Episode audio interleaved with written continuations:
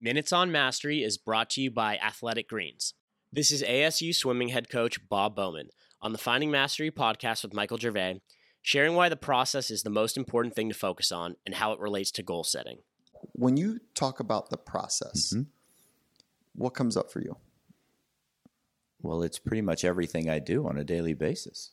It's the decisions we make about how we're going to spend our time, what standards we have for ourselves when we're spending that time, the type of things we're going to choose to do, uh, how we approach competition, all of those things. And really, the process is all of the things that we control. Yes. The outcomes are largely not in our control, except for by way of the process, of, by having prepared well. When you do goal setting, and I know you enjoy goal setting, Mm-hmm. Sure. do you focus on both outcome and process? And I'm guessing that you use, but please course correct me. I'm guessing you use outcome, but then triple down on process. Exactly. You one goal or maybe two on outcome. Well, I think everybody has.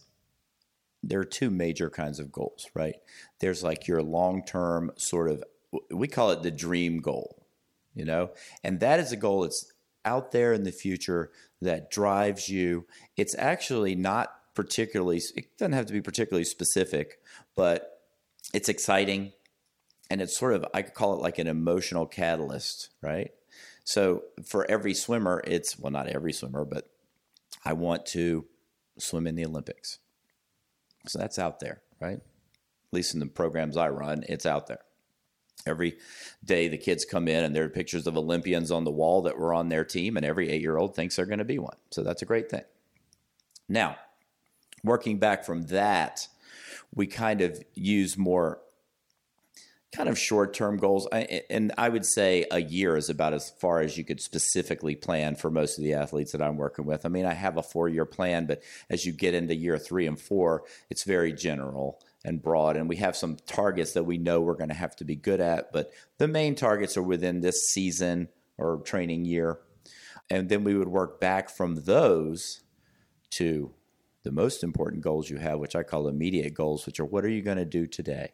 And and if you ever looked at like say Michael Phelps, I should have brought a picture of it, but I have a sheet of paper from when he was I think 12 years old, and uh, I took the group through a goal setting process, and I said, okay, at the top right, your dream goal, and Michael wrote, my goal is to swim in the Olympics.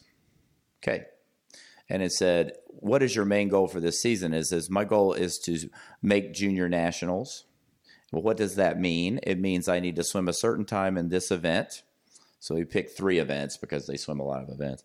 And then I said, for each event, write down three things that if you do them in practice, you will be guaranteed to reach this goal.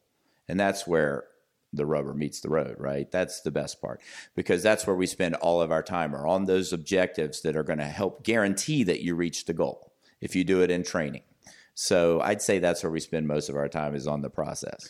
For the full Finding Mastery podcast, head over to findingmastery.net or check us out on Apple Podcasts. And for a special offer from Athletic Greens, head to athleticgreens.com slash finding mastery.